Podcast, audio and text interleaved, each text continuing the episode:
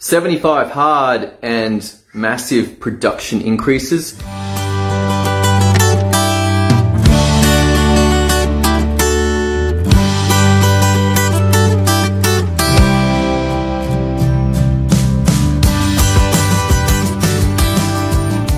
Is this a coincidence? I am seven days into 75 hard. And what I noticed this week in my tracking of my production is that for the first week in a long time, like I'm thinking maybe two or three months, I have completed 20 out of 21 items that I set for myself during this week. Now, there was one miss and I regretfully didn't take that one out. I would have loved to have taken that out, got 21, got blackjack, but alas. But my traditional scores over the last couple of months have been the occasional 15 or 16, generally running between 10 to 12. And yet I start 75 hard a week ago and suddenly my production goes way up. This does not seem to make sense on a purely time basis. Suddenly, by taking on 75 hard, instead of doing 15 minutes or so of exercise training, I've ramped it up to an hour and a half. And yet more got done. I don't know what's going on here. It's kind of curious. But what I think is going on is that it forced me to schedule 45 minutes in the evening that traditionally I would have thought to myself, oh yeah, that'll be available to catch up for today. Now, without that available, it actually drove production to get done in time in order to have space for that. This is a very peculiar phenomenon.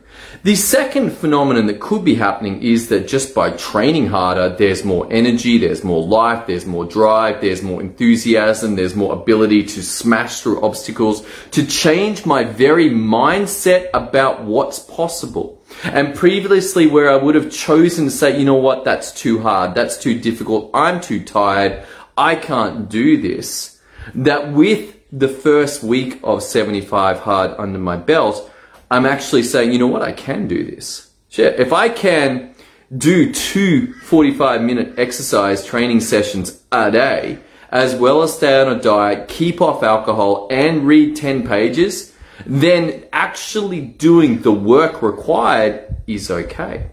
I had a very difficult conversation, confronting conversation, not so much difficult, confronting one of my brothers in my small group called Trifecta, he was like, well, How much work do you actually do each day? And when I thought about it, I was like, Look, man, maybe two or three hours. And he's like, You know what? Me too. Me too. I'm like, Seriously? He's like, Yeah. Damn. Phone call coming in. Let me get rid of that. two or three hours. And yet, somehow, in increasing my level of activity, more is getting done. We'll see whether this trend continues. Next week, I will know whether, with another week of 75 hard, whether the production continues. Next week, will it be a return to the 12 or will it be a 1920 or preferably a 21? There is a interesting evolution that's going on in how I think. That for having been in Wake Up Warrior for four years, I've heard them speak of terms of such as commitment, dedication, actually getting stuff done. But it's only recently that I'm beginning to see what that really means. That when I make a commitment, it gets done. And there is a power in this that what what is opening up is that there's a death of, of who I was, where a commitment was optional, which is pretty funny. A commitment being optional. Like surely that's the very definition of a commitment is that it is not optional, it will be. But somehow there is this growth happening.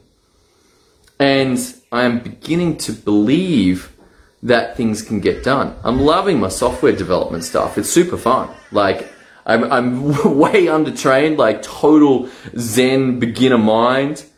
I'm just working out, I'm working out how stuff works. I'm like, oh, look, if you do it this way, if you do it that way.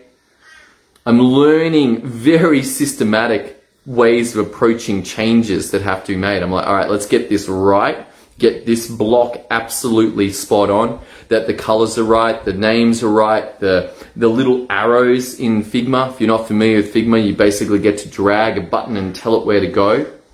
That all of that is set up correctly, then copy the whole thing and then go to the next one. Delete everything and paste. Delete everything and paste. Delete everything and paste. Now, there may well be a better way to do this, but what I'm learning is that when the first bit is set up correctly, then the work does become a whole lot easier.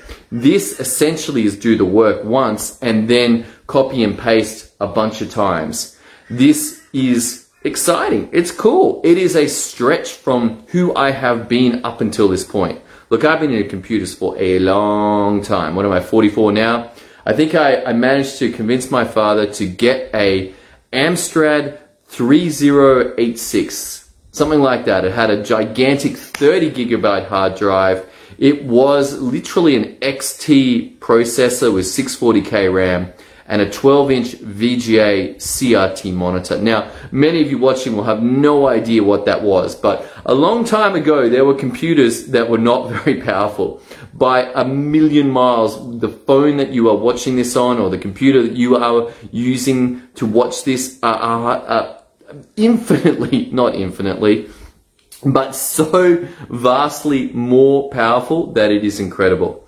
But you might wonder what I was up to. Well, I used to I used to love playing Sierra online games, these adventure games. So my love affair with computers has been a long time. And what is possible now with things like Figma or Adobe XD is simply mind blowing. To make it possible for someone like me who's not had any programming training to actually go ahead and create high definition prototypes to then hand off to developers, this is the coolest experience of all time. all right, that's all I got for you today. I got a I got a fair bit of work to do yet to come. Uh, a, a second 45 minute training session, general's tent for the day. Uh, I want to practice my harmonium, and I've also potentially either got to mow the grass or find someone to mow the grass. Hopefully, my wife will be interested in doing that. We'll see. Look forward to seeing you in tomorrow's episode as we continue this journey into the power of systems to create results. I'll see you then.